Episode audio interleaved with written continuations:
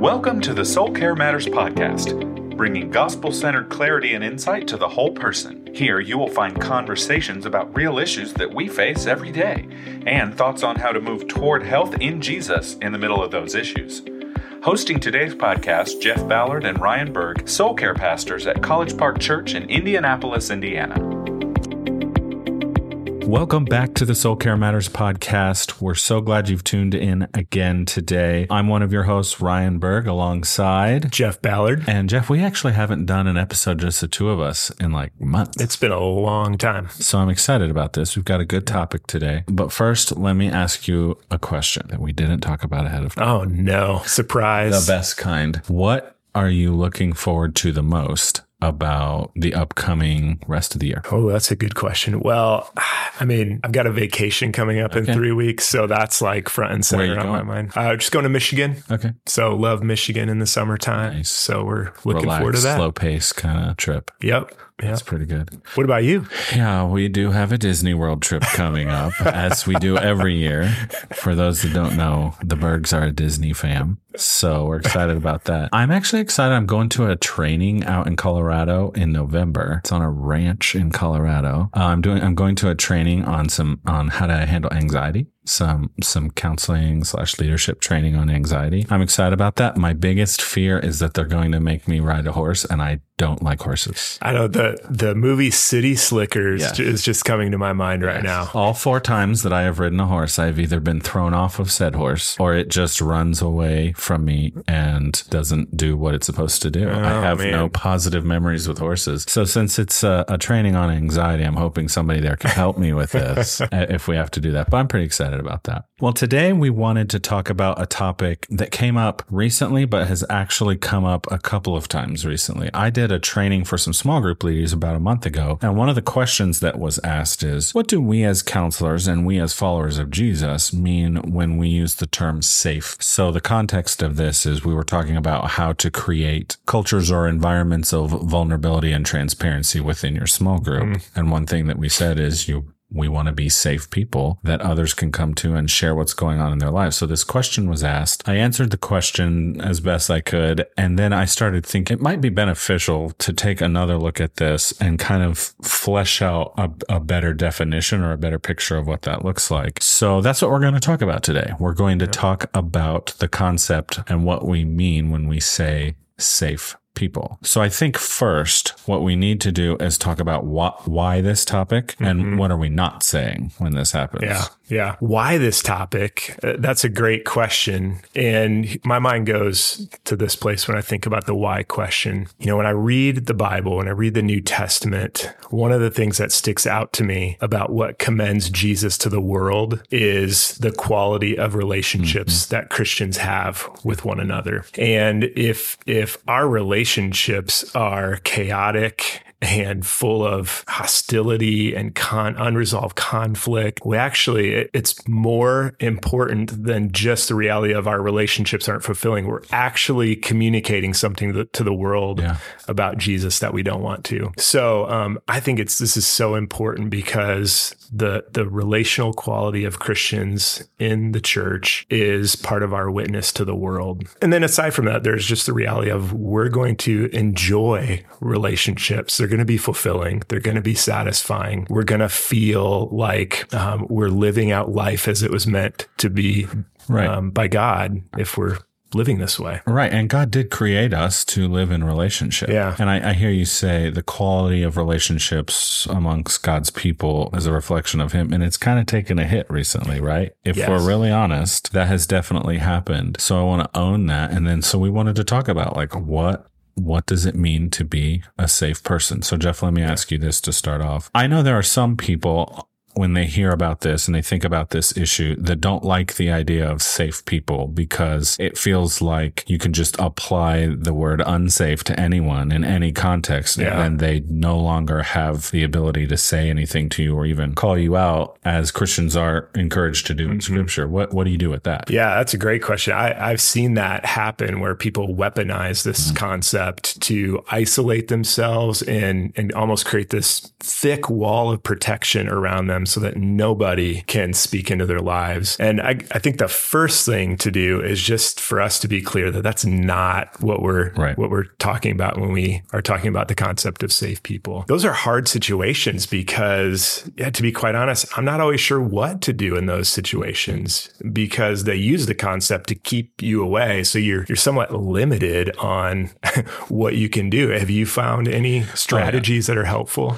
I definitely have experienced this, especially in the counseling office. One of the, I, I don't know how effective it is I'm going to go with like 70%. I, I pulled that. That's not bad. I pulled that stat out of nowhere. like I always say, 76% of statistics are made up. So I, I think the most effective thing that I've ever heard is when somebody says, well, I think of them as an unsafe person, I just make them define what that means. Yeah. Like explain that to me. What are, what are the actions that they do that somehow make them unsafe? And then we filter those through scripture and see, and sometimes they're right. And a lot of times they're not. Mm-hmm. And a lot of times it's simply an unwillingness to hear something that they don't want to hear. Yeah. And so we gently encourage them to allow some of that discomfort in an effort to grow. Mm-hmm. The downside of that is then you can become an unsafe person Absolutely. to that par- that party. All of a sudden, well, you didn't agree with me, so that makes you an unsafe person, mm-hmm. and so I'm out. There's not a lot you can do with that. Yeah. I, I, I pray for, for those situations that the Lord will just open eyes and soften hearts and his will be done. But I don't know what else you can do with situations like that other than present a picture of what a true safe person does actually mm-hmm. look like. Yeah. So I don't know if that's helpful or not. Yeah. And, and, and keep the doors open and the right. invitation there for that person to, to enter in right. to that community of safe people. Yeah. So that being said, we just mentioned that one of the ways to kind of counter that is by identifying what a safe person actually is. So one thing that we want to do today is kind of systematically work through a list of what a safe person is, what a safe person isn't. We'll kind of go back and forth between those two things. Um, this list is not exhaustive. It certainly doesn't cover everything. I think we could do 10 episodes of this podcast on this topic and not cover everything. So keep in mind, this is a little bit of a flyover. And then some of the ideas presented here are actually from a blog. So I actually talk to a therapist periodically just for my own personal well-being and mental health. And she recommended recommended this blog to me as sometimes having some really helpful resources. And so that's where some of this comes from today. But we wanted to start by talking about what a safe person does look like. Yeah. So the the first quality here is that a safe person listens well and asks questions more so than just talking at people or more so than making everything about themselves. So you probably, you listeners have probably experienced this where you're in a relationship with somebody and you just feel like that your role in the relationship is simply to um, be focused on the other person. Yeah. It's everything is about them. So that, that's the opposite. A safe person listens, asks questions, um, takes an interest in the others. And in an ideal relationship, there's mutuality in that. Right. One thing you want to avoid if you're trying to be a safe person or if you're looking for a safe person, you want to make sure this is not happening is behavior that we call funneling. Funneling is literally somebody will say something, Oh, I'm struggling in my marriage. This happened. And then that person will say, Oh, I know exactly what you mean because here's what happened in my marriage. There are times and places where that can be really beneficial, but it shouldn't be the first response. Yeah. You're not, you're funneling the attention in the conversation back to yourself instead of on the person who came to talk in yeah. the first place. So you want to avoid that and you want them to be safe people who listen and ask good questions. Yeah.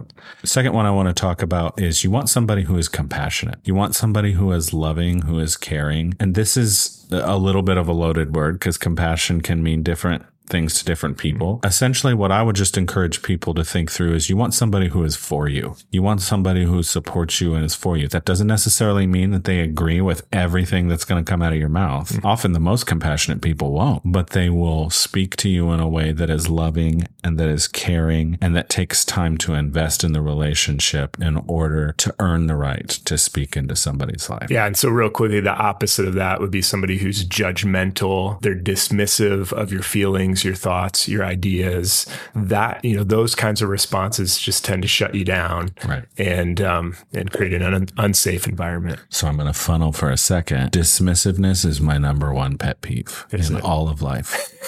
so if someone is sharing something, and it doesn't even have to be me being dismissed, although that definitely yeah. takes me off. If somebody is sharing something that they've experienced and it is dismissed by somebody else in the conversation, yeah. that just feels like such an unloving kind of slap in the face. Yeah. Like just because it doesn't fit in your worldview or in your experience does not mean that there is not value to what that other person is sharing. Yeah. Be curious. Amen, not, brother. Not judgmental. Amen. So next, you we already kind of mentioned this one, but you want to earn trust. So there's a bunch of ways that this can happen, but primarily this happens over time, right? Yeah. Like time spent with the person. This is where counseling is somewhat an outlier of what it looks like to earn trust. Cause when you go to counseling, you're going saying, Hey, I would like for you to help me with this specific issue. And in really any other relationship or context in life, you wouldn't do that. You would go to somebody that you have an established relationship with and say, based on what you know about me and my life, mm-hmm. could you help me walk through this particular issue? Yeah. So earning trust is time spent and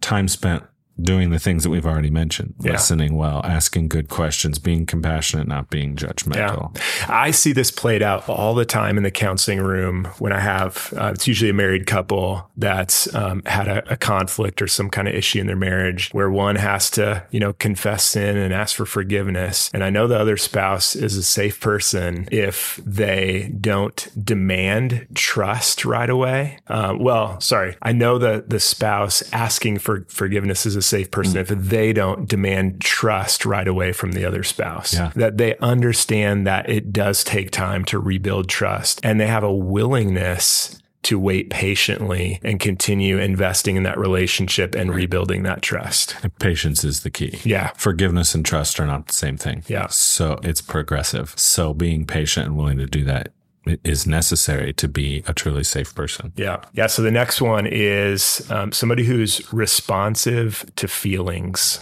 Um, in other words, uh, similar to compassion, but a little bit different. The, the, kind of person who is willing to to hear hear out another person's feelings, is willing to try to enter in and understand those emotions. Who again is curious mm. as to why the other person feels that way, seeking to put themselves in that person's shoes. Yeah. So responsive to another person's feelings or emotions. And and you want to avoid somebody who has a total lack of empathy. Yeah. So I want to be clear about empathy. Empathy is a often misunderstood term in my experience. So sympathy and empathy are not the same thing. Empathy is the ability to enter into another person's world to some degree. You don't necessarily take on what they're doing, yeah. although that does sometimes happen. Weep with those who weep, right? But empathy is the ability to enter in and understand a little bit. I, I recently was um, listening to a podcast that was actually like you, you didn't know who was in the counseling session, but you were listening to a counseling session mm. happen, right? And the person who was listening heard this person share their story of pain and, and difficult relationships. And the person listening immediately responded with, well, why is that such a big deal to you? and I just thought like it was like a knife to my heart. I was like, there's no empathy there. Like, yeah. even if that wouldn't be a big deal to the person listening, that is a big deal to the person speaking. Yeah. And there was no empathizing with that person's yeah. situation. It's not a bad impulse if you ask that question maybe a different way. Because right. it, it might be that I don't understand right. why that's so important to that person. But maybe a better way to say that would be help me understand, yeah. help me to to put myself in your shoes. What is it about that that's hard for you? Yeah. yeah that's an empathetic response, even if you don't necessarily agree with what the person is sharing. Yeah. I always try to say that sounds like that's really difficult for yeah. you. That sounds like it's a really hard thing. And I want to honor that. Mm-hmm. But at the same time, let's explore why. Why? Yeah. Like what? What makes that so difficult? Yeah. So uh, the next one to consider, and this is a loaded word too at times, is you want a safe person who will respect boundaries. So I'm not going to spend a great deal of time on this because boundaries means different things to different people. Mm-hmm. But for the sake of this, when somebody comes to you and is sharing something that they're going through, be it positive or negative, they have an amount in which they're ready to share in that particular conversation. And I don't think that it's helpful. And I, I think it actually turns people off from sharing more in the future for you to try to push them past what their boundary yeah. is. So let them kind of set the tone. Sometimes when I have people come into my office, I literally were like, you set the agenda today. Mm-hmm. Tell me what you want to talk about today. What, what, What's going on? Uh, I have one counselee that I meet with that will open almost every conversation by saying, Well, here's what God allowed in my life this week. Mm.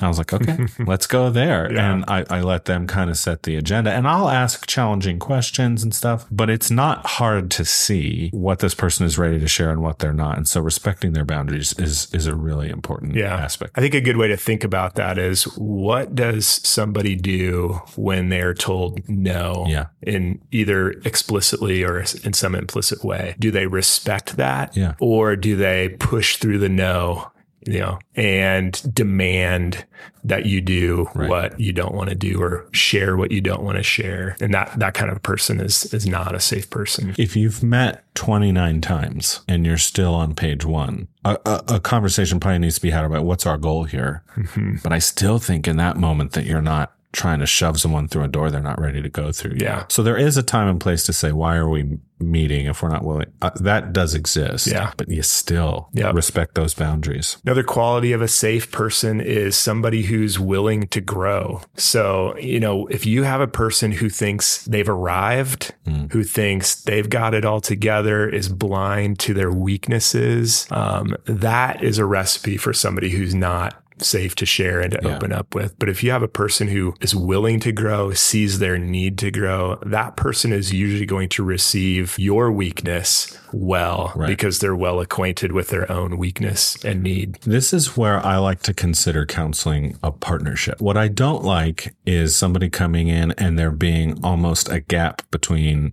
you as the counselor and the people that you're caring mm-hmm. for. I want to partner with these people or this person to help them move towards their goals. Yeah. Move towards health and wholeness in the gospel. Like that's what I want to do. And so a lot of times that is them being able to give me feedback on the way we're talking, on the effectiveness of the counsel I'm giving. Mm-hmm. I, I often ask people, I should say often, but I will periodically ask counselees, so how do you think this is going? That's yeah. not really for me, but I'm open to them saying, yeah, this isn't actually that effective mm-hmm. because I want to know, well, maybe we should change gears and go in a different direction because yeah. I'm not infallible. I sometimes make mistakes. Sometimes I say, I'm a big boy. I can take it. Yeah. Which is true most of the time. most of the time. Most of so. And I think what you're getting at there is just the importance of counselors or people helpers and whatever kind of role, how important it is that those people in particular are safe people. Right. And the challenge of that is when you're in any kind of spiritual leadership, right. whether it's a counseling role, small group leader, pastor, whatever, there there is a temptation to begin to think, I've got it all together. I don't need to grow because you have this position right. of authority. And man, it's so important to recognize no matter what role you're in, even if you're the one at the very top, we are all broken, fallen sinners in need of grace. And the only reason we're at where we're at is because of the grace of God. Right. Absolutely. The next one to consider is vulnerable and open that the person that you are meeting with is also vulnerable and open on what's going on in their life. And we've talked about vulnerability a lot on this podcast. It's even a segment that we do called the glass house. But you need someone who is willing to share some of their stuff. You need someone who is willing to engage with you. And again, not funnel things back to them, but also acknowledge, you know, I, I struggle with this. And maybe even here's what God's done in my life. Do you want to examine that together? Mm-hmm. That's again, that's a partnership that you see there. And, and you don't want someone who simply hides weaknesses. This is why a lot of times, I think I stole this from you, Jeff, but when people will ask me to speak in certain venues and they'll say, can we do Q and I'm like, no, we can do Q and R. I can respond to things, but I don't necessarily have an answer for those things yeah. because that happens all the time. All the time in counseling, somebody will ask me, well, what should I do about this? And I'm like, I don't know. Let's pray about that. Yeah. And maybe I can do some research and come back. But like, I, I don't know. I don't know what the right answer to tell you is, but let's see if we can explore some and find out together. Yeah, that's a great specific example of one way we can be open and vulnerable is yeah. can we say, I don't know? Right. Or do we feel like we always have to have an answer and we're pretending like we know it all. Yeah. And if we're really honest, as people helpers, that's a hard balance to strike. Yeah. Because you do want to be able to have the skills, equipping, and knowledge to help someone. Absolutely. I totally empathize with that, but I don't think it diminishes your ability to care well for someone for you to say, I don't know right now, mm-hmm. but let's move towards that together. Yeah. And if you're willing to grow, that's right being able to say, I don't know, but then going and figuring it out That's is right. a way to do that. It's especially humbling, but also exciting when you're working with someone, when you're partnering with them on their issue and they come back and they found better stuff than you did. Yeah. I love that. Yeah. Another characteristic of a safe person is that they're stable and steady. So what that means is I can go to this person and I know I can share some struggle that I'm having. I can I can be open with something that maybe is really weighty and they're steady enough mm-hmm. to be able to absorb and handle that. Yeah. If I'm worried that if I share this hard thing with them, it's going to cause them to spiral emotionally or plummet them into anxiety or depression. Um, then that's I'm not going to feel safe to share that thing. So that's I think it's an important part of safety is that we're we're able to absorb, we're able to handle hard things that people share with us. Absolutely, and I think the steadiness comes in with consistency of meeting yeah. Like being available, being accessible. Mm-hmm. I've heard stories about people who have opened up to someone as a, you know, someone in their small group or a friend or something like that. And they had one conversation that they thought was really going in a good direction. And then they were never, never able to talk to that person again just because of schedule and yeah. stuff. Being a people helper involves sacrifice and sometimes it's time. Yeah. And so I, I encourage people like you set the tone for these meetings and for what help is going to look like by your stability and your steadiness. Yep. Another thing to consider is a, a safe person has the ability to apologize, show compassion, and change behavior. There are times that we mess up. There are times when our care for others might be unhelpful, possibly even a little heavy handed and, and hurtful. And owning that like we talked about earlier, being able to grow, but also mm-hmm. apologizing, acknowledging I've done something that was hurtful to you and I'm sorry. Will you forgive me? Yeah. I think that's a big piece of it. Be specific about what happened. Don't give a generality. And above all things, don't say, I'm sorry you felt that way. That's not an apology. That's a sugar coated accusation. Yeah. But I, I think it's really important to be able to apologize, ask for forgiveness, and then not do it again. Mm-hmm. Like sometimes I think what works with one person that you're helping is not going to work with another one. Yeah. And I think that's just the nature of what we do. I think that's the nature of caring well and helping others and being willing to say, okay, so that didn't work and that was hurtful. We've moved on from that. I've apologized, asked forgiveness. It's been granted. Let's move on and not do that again. I, I, that's hugely important. Yeah. And we t- kind of take it for granted that that's possible. One of the amazing things about the gospel is the gospel actually makes that possible. And that ought to blow us away right. that we actually have the opportunity to apologize and to repair relationships when we've blown it. Yeah. I've seen up close so many relationships where one or both parties will just refuse to apologize for anything, will never own a wrong that they've done. Right. And a relationship cannot survive that. Over time, it's it's either going to you know totally break apart or there will just be this growing distance because the person you know the person on the other side of that won't feel uh, like they're safe in that relationship right. if in a relationship the other person never apologizes what does that mean it must mean that i'm always in the wrong mm-hmm. if there's a you know a tension in the relationship well and it's a power dynamic yeah. right like it's a totally imbalanced power dynamic and let me just say this for clarification if you choose to apologize to someone for something that you've done it does not I repeat, does not necessarily mean that you condone all of the other person's behaviors and words and thoughts. Yeah. I think that that's sometimes why people refuse to apologize. Cause like, well, if I do that, then that means everything this person did is okay. That's not true. Yeah. And you're not the judge of that anyway, right? Neither are they. The Lord is the judge of those mm-hmm. things. So apologize, ask forgiveness, be willing to change behaviors. Yeah. yeah the next um, quality of a safe person is that they're open and communicative. That is, they they stay in there. They keep the lines of communication open, even in the face of difficulty. I mean, let's be honest, communication can be really difficult. What we're trying to do is ideas in my brain uh, through words, I'm trying to communicate to this other person. And so often there's miscommunication, misunderstanding. And so the, the ability and willingness to stay in there, to remain open and keep the lines of communication open yeah. are huge. On the contrary, somebody who withdraws and cuts off communication isn't somebody you can build a good, enduring, deep relationship with. Yeah, communication is uh, essentially. I don't know if this is a good analogy or not, but like it's the grease for the wheels of a relationship, yeah. right? You need that to keep things moving. And when it's pulled out, everything seizes up and it no longer functions. Yeah. How many times have you seen? I see it all the time. In, in, in my office. So I think a fork in the road for for a lot of relationships is what happens when there's disagreement.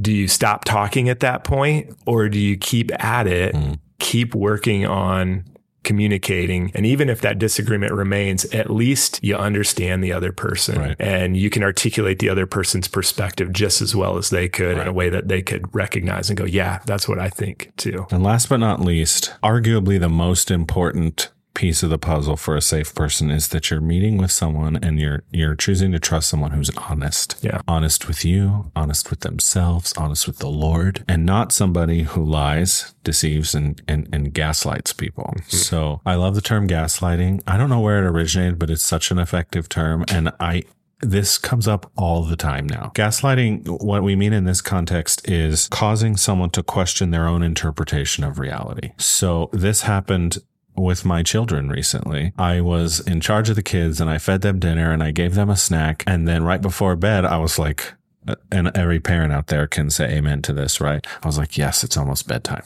Like I'm going to have, I'm going to have a moment to myself to like yes. think. And I was putting them in bed and then my son asks for a snack and he says, I'm hungry. And I'm like, no, you're not. And I was like, you ate, you're full. It's fine. but that was for me. That was not for him. Yeah. And in that moment, thankfully, the Lord just kind of grabbed my heart and he was like, let the child eat. If he's hungry, let him eat. But in that moment, I eh, immediately wanted him to question his own reality for a second yeah. because I didn't want to deal with the consequences of his reality being real. Yeah. That's unsafe. So I, I know where the term gaslight oh, comes oh, yes. from. It actually comes from a movie, a really old movie from like the 1940s. Okay. I think it's called Gaslight. Oh.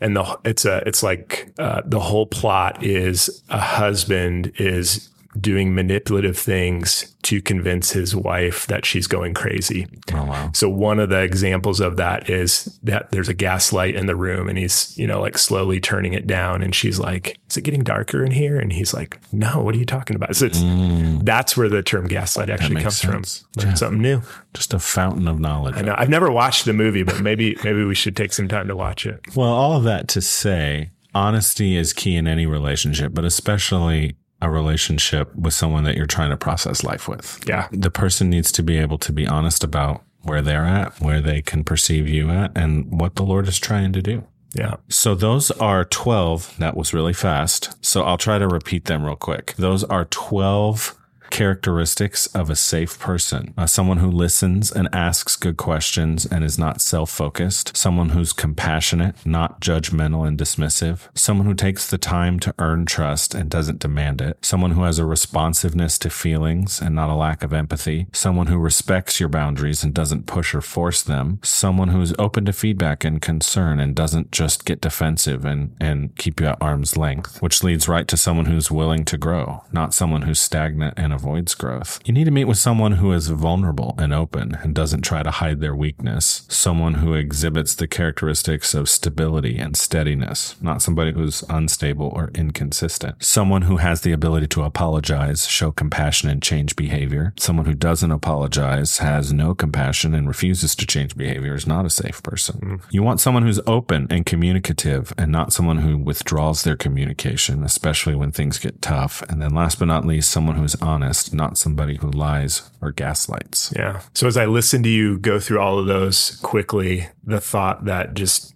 came to my mind is know, can you imagine if the church mm-hmm. was full of people like that, the kind of relationships that we would have, the, the quality and depth of relationships that we would have one another and what that would demonstrate to the world. If we were like that, even on Twitter and Instagram, yeah, um, exhibiting those kinds of characteristics. I actually thought about for this podcast, should we talk about how this applies to social media because this is yeah. where you see all those negative characteristics, right? It kind of doesn't because you don't have the relationship built with any of these people that you're dealing yeah. with this in social media. So just stay out of that. like, amen. Just stay out of that altogether. Yeah. But yeah, I think if if the church's relationships were characterized by this, things would be very different. Yeah, things and would look very different. They would. And and here's the reality: is that the gospel makes makes it possible and ought to actually empower us to be the kind of people who exhibit all these things. Right. You know, um, you know, uh, somebody who's not a Christian could still be this way. But what I mean is that Christians ought to be this way. Like the gospel yeah. changes us so that we become these kinds of people. Yeah, none, none, nothing that we've mentioned today is in contradiction with scripture. Lines up really, really well with yeah. scripture, actually. It might actually be a good exercise for people to go back and listen to this podcast and pause here or there and say, okay, the guys shared this. Where in scripture do I find that yeah. particular behavior? That would be a really good exercise for some people to do. But being a follower of Jesus means functioning like this. Yeah. And we do it imperfectly this side of heaven, but that's the goal. That's what it looks like to really be a safe person. Yeah. Well, since we've spent all of this time today talking about safe people, I am going to forego the glass house today, Jeff, and we will call it a wrap on this episode of the Soul Care Matters podcast. Please share this episode with others and we'll keep the podcast growing. I would love to hear from some of you, maybe on social media or something like that, that you have shared this with three or four other people. And as the podcast continues to grow, we can celebrate that together. So we'll see you next time on the Soul Care Matters podcast. You've been listening to the Soul Care Matters podcast, a ministry of College Park Church. Subscribe on Apple Podcasts, Spotify, or wherever you get your podcasts so you never miss an episode. And feel free to reach out to us with any questions, comments, or show topic ideas at soulcarematterspod at gmail.com.